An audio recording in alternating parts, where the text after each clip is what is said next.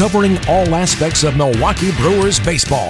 It's time for Brewers Extra Innings, the podcast. Here is your host, Matt Pauley. It is time for another edition of Brewers Extra Innings, the podcast powered by WTMJ Mobile. My name is Matt Pauley. Great to have you with us as another week of baseball in the books, the first full week of baseball in the books. And the Brewers, so far, so good, as they have won every series that they have played so far. And all three of the series have been against divisional opponents. We got a lot to get to this week. Before we do any of that, let's do this, our normal housekeeping items here at the top of the program. If you ever want to get in contact with me, best way to do so is via Twitter at Matt Pauley on air, MattPauley on air. Also, encourage you, if you listen to the podcast via Apple Podcasts, to leave a ranking and review. That always helps us and helps other people find the podcast, which is always what we're trying to get to. More people finding out what we're doing here at Brewers Extra Innings, the podcast powered by WTMJ Mobile. All right, so here's what's coming up on the program this week. Our social media conversation is going to be with J.R. Radcliffe. He is the trending sports reporter with the Journal Sentinel and jsonline.com, doing something this week that I don't think we have ever done before. Now, we've done over 100 of these podcasts, so there is certainly a chance that maybe I have forgotten something, but I don't think we have ever done a live interview in the sense of me being face-to-face with the person that I am interviewing. Generally, we do it via phone or via Skype, whatever it might be. That changes. JR was covering the Brewers game on Sunday, the 4-2 win against the Cubs for the Journal Sentinel and jsonline.com. So instead of us doing a Skype connection later on in the day or doing a phone call, we went ahead and just recorded the interview right there. So a conversation with JR Radcliffe is going to be coming up in just a bit. We're going to start our really in-depth look on a weekly basis at the minor leagues next week.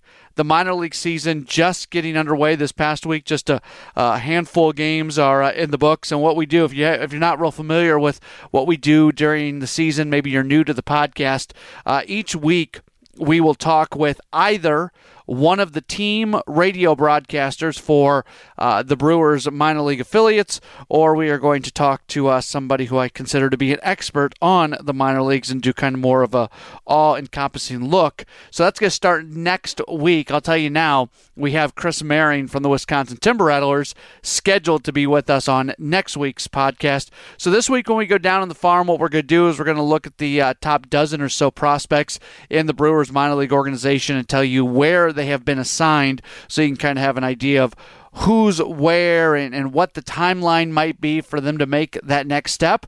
And for a good bunch of them, that next step is getting to the big leagues. The AAA team in San Antonio is stacked with high-level prospects for the Brewers, so we'll do that coming up in just a little bit. As we open up the program, though, just want to kind of comment on this 8-2 start for the Brewers. It's been really good. Like, I don't need to go any further than saying 8-2 to explain that it has been a very, very good start for the Brewers. Obviously, the schedule, or excuse me, the record, it absolutely speaks for itself. When you look at where they are at in terms of all of baseball, we're recording this on Sunday night. The Mariners are 9-2, and then the Brewers and the Dodgers are tied with the second-best record in all of baseball at 8-2. So clearly, the record is really good. I think making that record even more impressive is who they've played. They've got a 4-game series against a good St. Louis team in there, and they've got a 3-game series against a good Cubs team in there. Despite the Cubs' 2-7 record, they're still a good baseball team, and we all thought that Cincinnati was going to be pretty good this year, and they will be eventually, but clearly with a 1-8 record, they're on the other side of the spectrum. As of Sunday night, they had the worst record in all of baseball. So it's been a really good start for the Brewers. Couple things jump out at me here in the first week and a half. The team is making plays late in games to win close contests. The fact that they're 5-0 in 1-0 games is really impressive. And that's something that's hard to do. Just, you know, one-run games, most teams tend to be kind of in the area of .500 in one-run games. Just the way baseball is, if a game comes down to a single run, you're going to win half those games, you're going to lose half those games. Now, there's a little wiggle room, and we'll see what it's going to look like. I mean, the Brewers are clearly going to lose some one-run games at some point over the course of a 162-game schedule.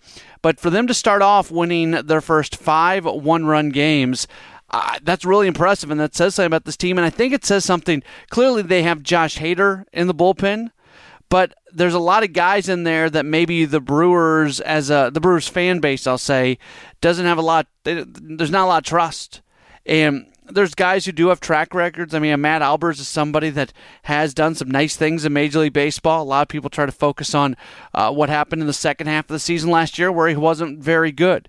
You've got a guy like Alex Wilson who's been around Major League Baseball for a while, but he hasn't been with the Brewers. And there's some young guys down there as well. So there's this distrust, I think, so far of the bullpen. And more often than not, one-run games are won by teams with really good bullpens.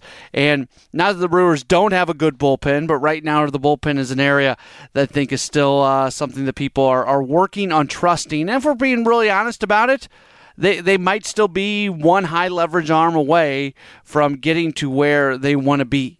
And you look at Jeremy Jeffress is going to return at some point here in the next couple weeks, so that kind of gets you two back of the bullpen guys in Josh Hader and Jeremy Jeffress. Do you want that one more guy? Last year they had Knebel, Jeffress, and Hader.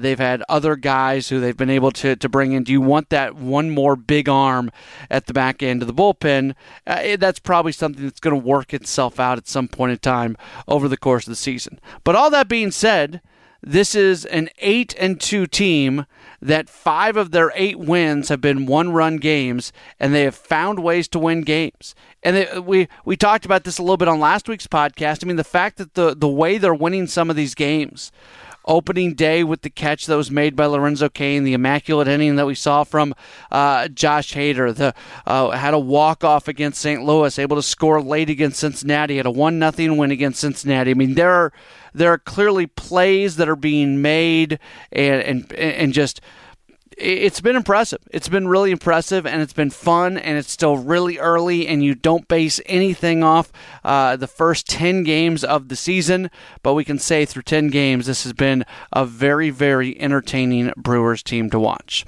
All right, coming up on this program, again, J.R. Radcliffe is going to join us in just a bit. We're going to look at the top-level prospects in the organization and let you know where they have been assigned to start the minor league season, but right now, let's get to this week's Headlines of the Week. It doesn't matter if it's right in the middle of the summer or winter. There's always news about the Brewers.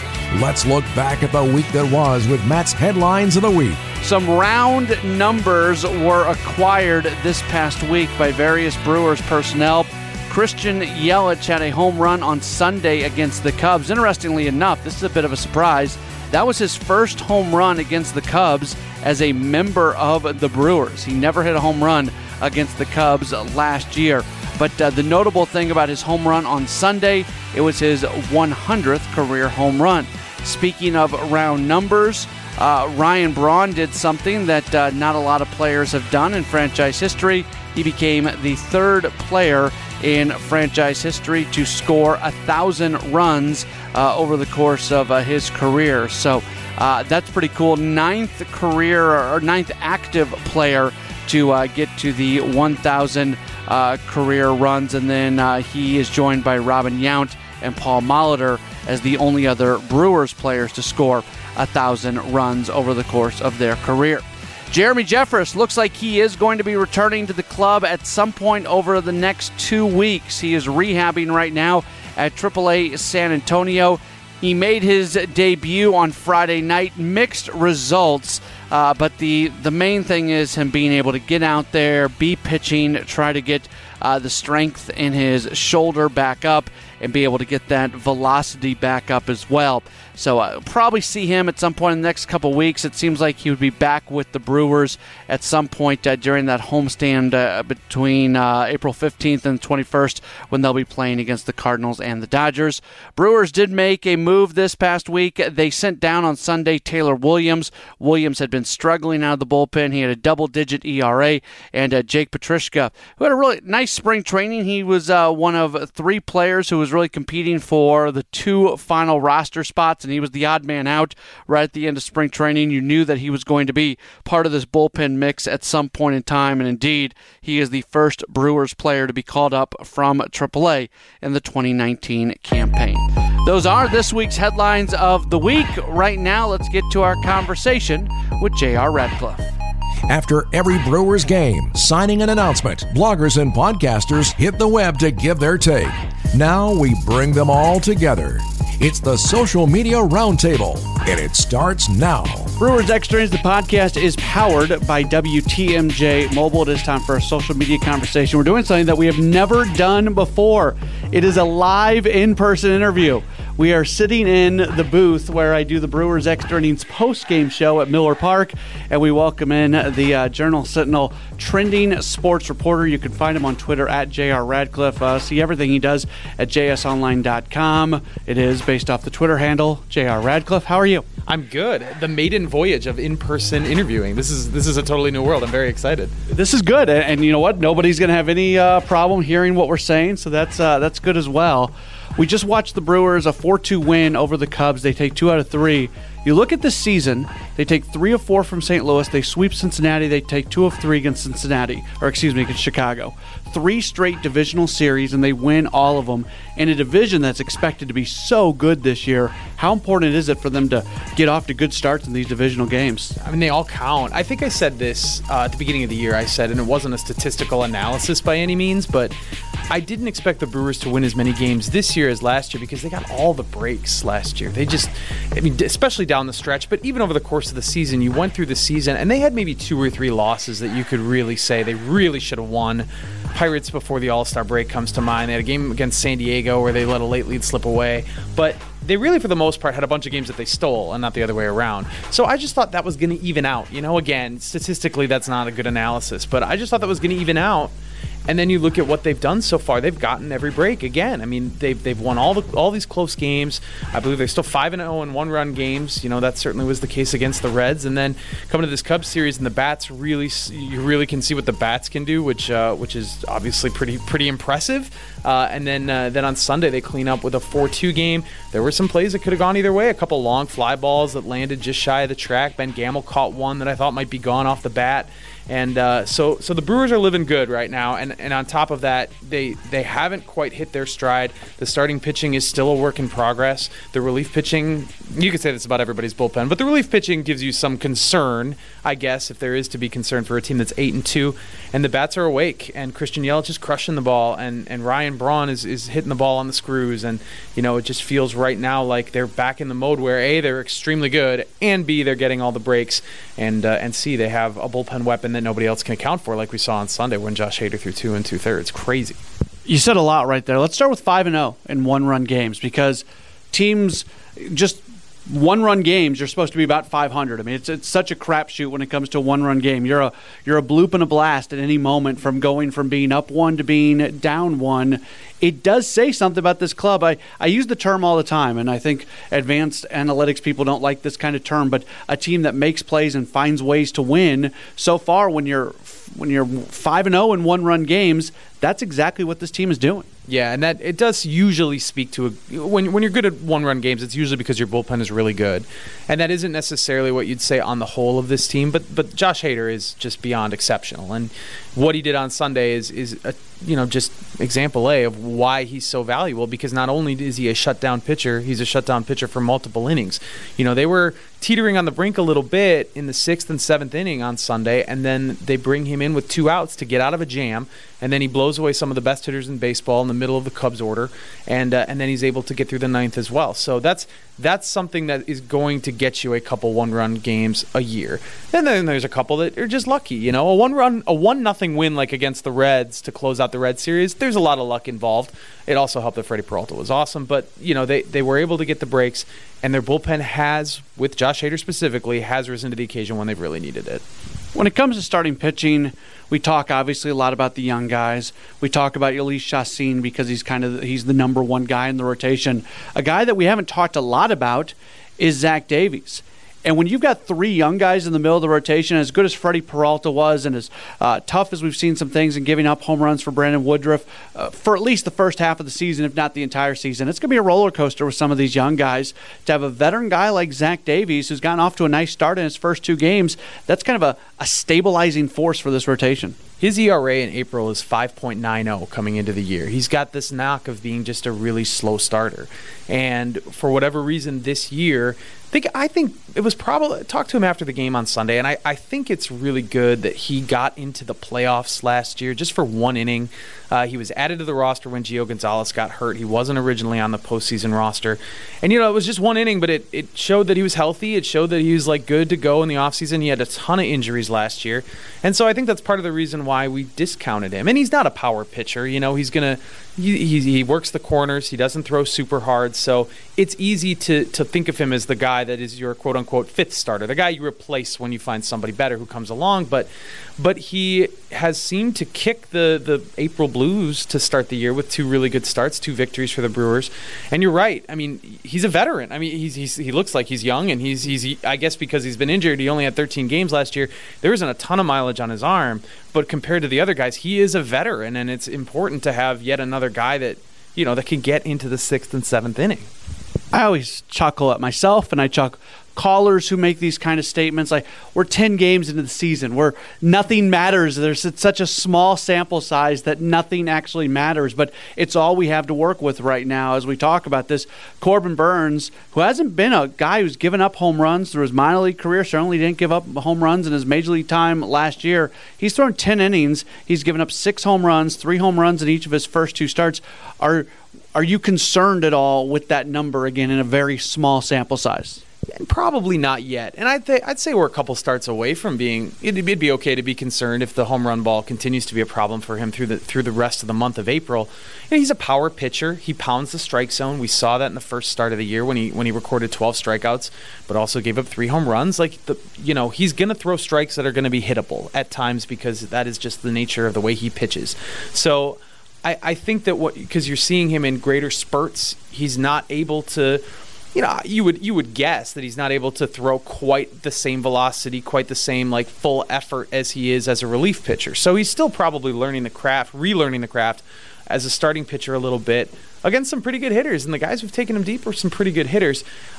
I do think it gives you a reason to raise your eyebrow a little bit. Like, okay, is he really going to be able to – because there's the natural tendency to say, let's put him back in the bullpen because he was so good in the bullpen. Why would we mess with that?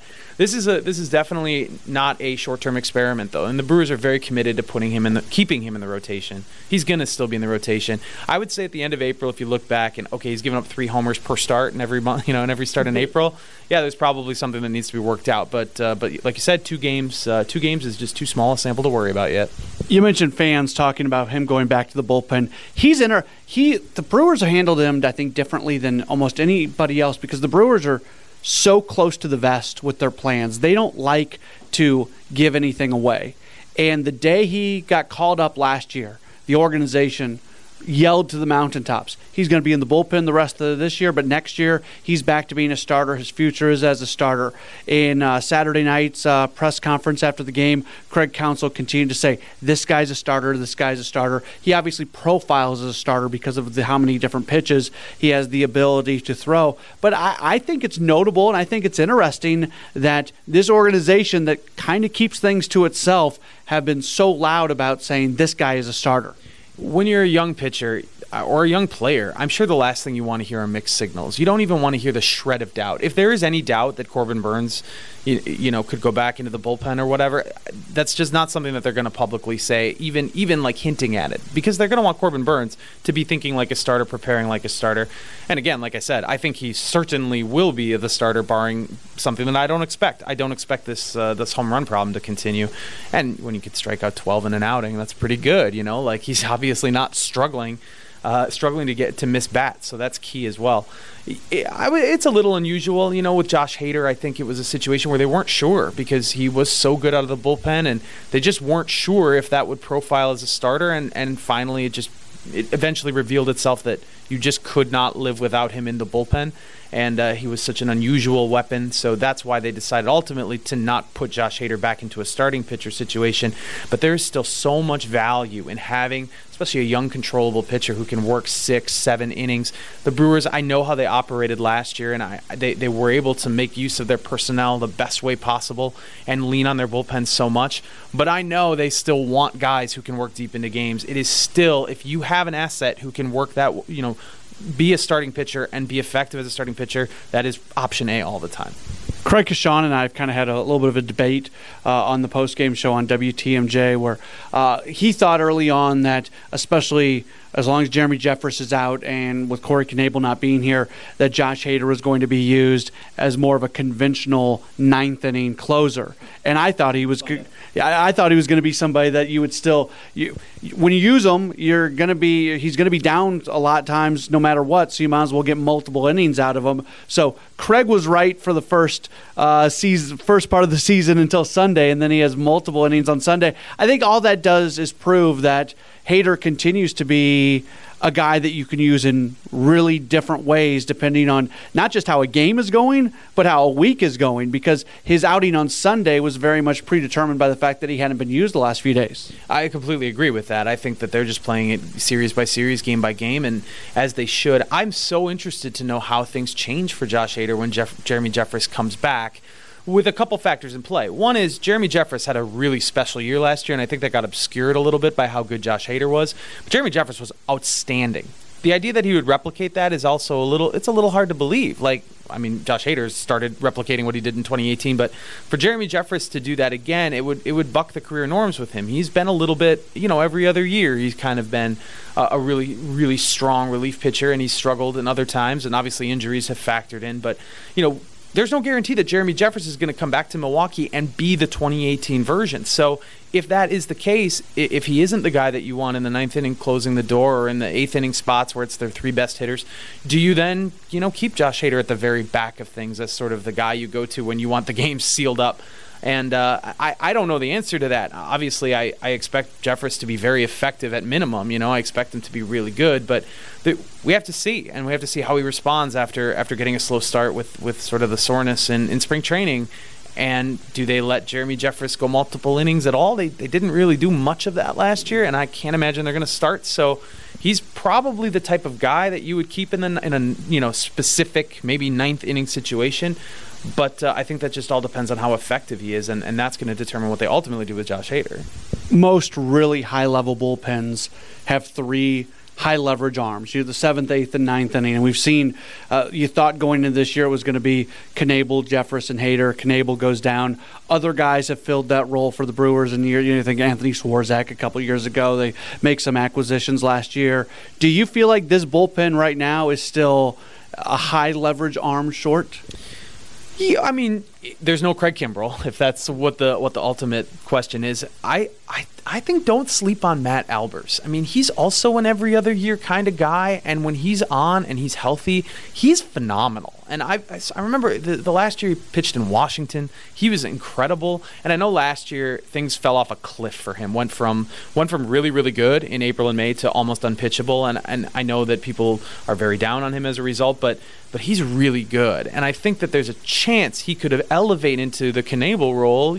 Maybe not quite to what we saw out of Knebel in September when he was insane, but certainly a guy that you can rely on in the 7th and 8th inning if you need to. So do I think it'd be good if they added Craig Kimbrel? I do. Yeah, I think it'd be great. I mean, I don't think Craig Kimbrel is necessarily markedly better than Jeffress or Hader at their best. I don't think he's better at all, in fact, when those guys are at their best. But I certainly wouldn't be opposed to adding a guy like that. I just think I'm curious to see what Matt Albers does. And if he doesn't work out, I do think they'll probably explore options during the middle of the season, maybe before the trade deadline. Here's what scares me about Craig Kimbrel. Let me throw this off of you. I think about Greg Holland last year. Mm-hmm. Holland was really, really good the year before, and then he has no spring training, ends up getting signed on opening day, and he was just a shell of himself. And I think it's a direct result of him missing spring training. There are guys who can miss spring training, can come in, get a couple weeks in the minor leagues and be fine, but there's guys who need spring training. they go sign Craig Kimbrel tomorrow. Let's say they get him for $15 million, which is probably not – they probably can't get him for $15 million. But let's say they get him for $15 million. There's no guarantee that Craig Kimbrel's this year. No doubt, and not only that, but you have to sort of project when you get Craig Kimbrel. Is it 4 weeks once he's signed before he's pitching for you in the big leagues? It's probably not that long, but it's at least some time. You know, we're already saying if they signed him, you know, while we're talking, he's not going to pitch for the Brewers until May. So you're already losing value in having him, in that you're missing a whole month of the season and more the further we get into the, you know, into the start of the 2019 season. So that's definitely a detriment. You know, and the other angle is, at some point, I would think that the Brewers, if they're still serious about him, would be getting into a little bit of a bidding war with other teams, that because everybody's bullpen stinks in April, or at least that's what it feels like. So, I mean, the Cubs, the team that we just saw, they definitely have bullpen issues, and if they would finally start paying people again, they would probably be a very good suitor for Craig Kimbrel. I mean, I got to think there are other teams that are going to feel their situation is desperate, and the Brewers are not desperate, and they're not going to pay a guy out of desperation. They've shown that sort of financial discipline in the past. It has paid off for them. So I mean, nobody wants to hear that this is just not going to happen, because of course it still could, and everybody's kind of clinging to that hope. It just is looking, with every passing day, it's less and less likely, I think, that the Brewers are going to get involved. Let me finish you off with this. We've talked a lot of baseball on-field stuff, but your role as a trending sports reporter, you go beyond that. You've had some cool stuff last year. You know, the Eric Kratz thing and all his buddies that came is still one of my favorite things that I've ever read at the Journal Sentinel, and there's been other stories. The big L flag from last year, it actually made its re-debut here over the last few days. What's been, since you've moved into this position, what has been maybe your favorite story that you've been able to tell Brewers related? I mean, I did really like the Kratz story. That's probably my number one. It performed very well, too. I mean, I think a lot of people got a kick out of it. It was just a good story. It's got nothing to do with who wrote it. It's just the idea that a bunch of his old buddies raided his closet and found his old jerseys from other, you know, his other stops in the major leagues, and showed up at Miller Park during the playoffs. That was just a great story, and you could tell it goes along hand in hand with what a great guy Eric Kratz is, how easy it was to like him, his story as a 38-year-old journeyman who was finally getting his first chance to play in the playoffs. I mean, it had everything, right? And, you know, stories like that are really easy to write and really fun to, really fun to tell. That's kind of the cool thing about my job, is I get to tell all this fun stuff. It's stuff that people are talking about or thinking about that doesn't necessarily have to do with just the game itself, just what happened between the lines. It's stuff that's happening on social media. It's just fun moments that maybe, you know, weren't central to the plots or even the subplots of the outcomes on the field. It's just stuff that people like to talk about. So I'm having a lot of fun, and I'm glad that I get to do it. And you can find all my stuff at jsonline.com, and hopefully I've got a lot more stories to tell, so, especially during baseball season. A lot of games, a lot of action, 6 months of regular season. There's always a lot to talk about, so it's been a good time. Here's J.R. Radcliffe. Thank you so much for your time. Thank you, sir. Talk to you again soon. The future of the Brewers organization has never been more important than it is right now. It's time to get an inside look at what's taking place throughout the Brewers minor league affiliates as we go down on the farm. So again, what we are going to be doing is next week we'll start our weekly conversations with the various team broadcasters and other folks who are experts about the Brewers minor league system. Chris Maring, the broadcaster for the Wisconsin Timber Rattlers, is set to join us coming up next Sunday. And they've got a big thing coming up this week, by the way. Friday night, this upcoming Friday, April 12th, they are going to be taking on Quad Cities, the Timber Rattlers are, and that game is going to be played at Miller Park. That's going to be a 7:05 start coming up on Friday night. And so if you want to check out the Timber Rattlers, certainly an opportunity to do so. Obviously, they're in Appleton, so it's not too far away for folks in Milwaukee. But if you want to see them play at Miller Park, you'll have the opportunity to do so coming up on Friday night. So what we are doing this week here in our Down on the Farm Report is we're actually going to kind of look at some of the top prospects in the organization and just let you know where they're at right now. So that kind of gives you a roadmap to when they might get to their next stop. And there's a lot of these players that we'll mention that are at the top of the minor league system, including the top two prospects in the organization. I'm going through using the MLB Pipeline prospect rankings. Not trying to put down Baseball America or anybody else that does rankings, but quite honestly, their website is the easiest one to navigate. So we'll go with the MLB pipeline as far as the prospect rankings. And everybody is kind of in the same neighborhood when it comes to ranking the prospects. Top prospect in the organization is Keston Hira. He is at AAA San Antonio. We are recording this on Sunday night. Has been a bit of a slow start for him at San Antonio. This is a guy that Brewers fans, some have been clamoring for him to get to the big leagues. There's some out there that if they would have had their wish, he would have broken camp and been in the big leagues to start this season. I've always said I want to see this guy perform at AAA over a somewhat extended amount of time before he gets that big league opportunity. He's going to see some pitches at AAA that he's never seen before. A lot of guys with big league experience, you know, the breaking balls that can be thrown for strikes. Like, there's just, AAA is kind of another level. People always talk about the big jump being from high A to double A, and I agree that. I don't think it's, I think that's the biggest jump in terms of the types of pitches you're going to see. But there's still another level of pitch that you see when you get to AAA. And he has struck out a fair amount. As we talk on Sunday night, he has had 17 at-bats, and he's had 11 strikeouts. He's hitting .235, so when he doesn't strike out, he's been getting hits. But 11 strikeouts and 17 at-bats, clearly he's still got – it's early. 4 games that he's appeared in. I'm not saying that this guy's anything but a fantastic player, and I think he's going to be with the Brewers at some point during this season, but mastering and controlling AAA is kind of that next thing that he needs to do. He is joined on that AAA roster by outfielder Corey Ray, who also has had a bit of a slow start to the season, a 182 average, and in his 11 at-bats, he has struck out 9 separate times, so he's trying to get things going as well. Those are your top 2 prospects in the organization. Bryce Terang is the number 3 prospect in the organization. He broke camp with the Wisconsin Timber Rattlers, so a guy that you've got an opportunity to see at Miller Park coming up on Friday night. Tristan Lutz, he is at High A Carolina, so he is the highest prospect at the High A level. You have Mauricio Dubon, and Dubon, again, a guy who last year I think was going to be at the big leagues really, really soon prior to his injury. It would not have shocked me if he was within 24, 48 hours of being called up just the way things were going. And he's had a nice start to his time at San Antonio. He's hitting .385 as we talk on Sunday night. If the Brewers need a position player and he continues to do what he's doing, would not shock me to see Dubon be the guy who gets that call.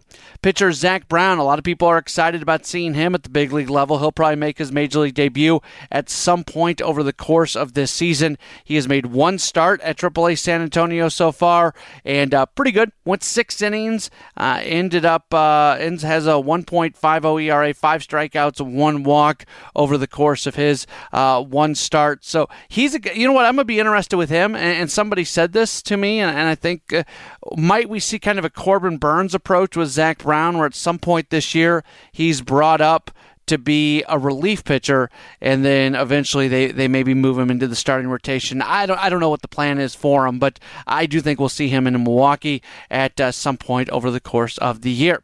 The number 8 prospect in the organization is Lucas Erceg. He's another guy who has began the season at AAA San Antonio. So a lot of guys at San Antonio and at AAA who are some of the top prospects in the organization. Aaron Ashby, he's another guy who's with the Wisconsin Timber Rattlers. He had a really, really good start on Sunday. He, in all likelihood, will pitch for the Timber Rattlers when they are playing the Miller Park game. A lot of people are really excited about Ashby and what he's going to be able to do. And he profiles as somebody who not just will get to the big leagues at some point in time, but probably going to be on the fast track as well to get to the big leagues at some point in time. Catcher Peyton Henry, we've talked a lot about him. He has began the season at High A Carolina. We finally get to somebody who is at AA Biloxi. Biloxi is one of the teams that does not have as many of the top prospects in the organization, but pitcher Trey Supac, he is at AA Biloxi. He is joined there by Braden Webb, so those two guys are the number 11 and number 12 prospects in the organization, and that gives you kind of an idea of where some of these top prospects are. As far as that AAA roster goes, I mean, when you start going a little bit further down, number 13 prospect in the organization, Troy Stokes, he's at AAA. Adrian Hauser still has prospect status, even though he's got some big league time. He is at AAA. Jacob Nottingham, the number 16 prospect in the organization, he's at AAA. So you look at the top 16 prospects, a good number of them are at AAA. So the Brewers are going to have some possibilities in terms of some young, high-level prospects to come up and help this roster at some point during the year if they need it. All right, that is just about going to do it for this week's program. Here's what's going to be coming up this week for the Brewers as they hit the road and head out west for the week. They will begin with a 3-game series in Anaheim against the Angels, 9:07 Central Time for each of those 3 games. They'll take Thursday off, and then they'll have a 3-game series against the Dodgers on Friday, Saturday, and Sunday. You can hear all of those games on WTMJ Radio. And don't forget, you can always listen to my post-game show following the games on WTMJ. If you are somebody who maybe does not live in Milwaukee, does not live within earshot of WTMJ, and it covers most of the state and gets into Illinois, Indiana, Michigan as well. But if you're somebody who can't get the radio station, you can stream the post-game show as well at WTMJ.com on the WTMJ app. I always remind folks that during the actual play-by-play broadcast of the Brewers game, you are unable to stream WTMJ. The streaming rights are actually owned by Major League Baseball, so you have to have a subscription to MLB Game Day Audio or MLB.tv to be able to listen to the game via streaming. But as soon as the play-by-play broadcast goes off the air and we hit the air with our post-game show, it starts streaming again at WTMJ.com on the streaming app and other places that you can find WTMJ streaming as well. So encourage everybody to listen in to the post-game show. We are going to have some late nights / early mornings this upcoming week, but that's okay. It's fun, and we look forward to talking to you very, very late at night / very, very early in the morning this upcoming week as the Brewers are out on the West Coast. I do want to thank again my guest this week, J.R. Radcliffe, the trending sports reporter with the Journal Sentinel and jsonline.com. Thank you to you for spending some time and listening to the podcast. And we'll talk to you again next week for another edition of Brewers Extra Innings, the podcast powered by WTMJ Mobile. Thanks for listening to Brewers Extra Innings, the podcast. Matt will be back next week with another episode. For all the latest Brewers news, keep listening to A Home of the Brewers. News Radio 620 WTMJ.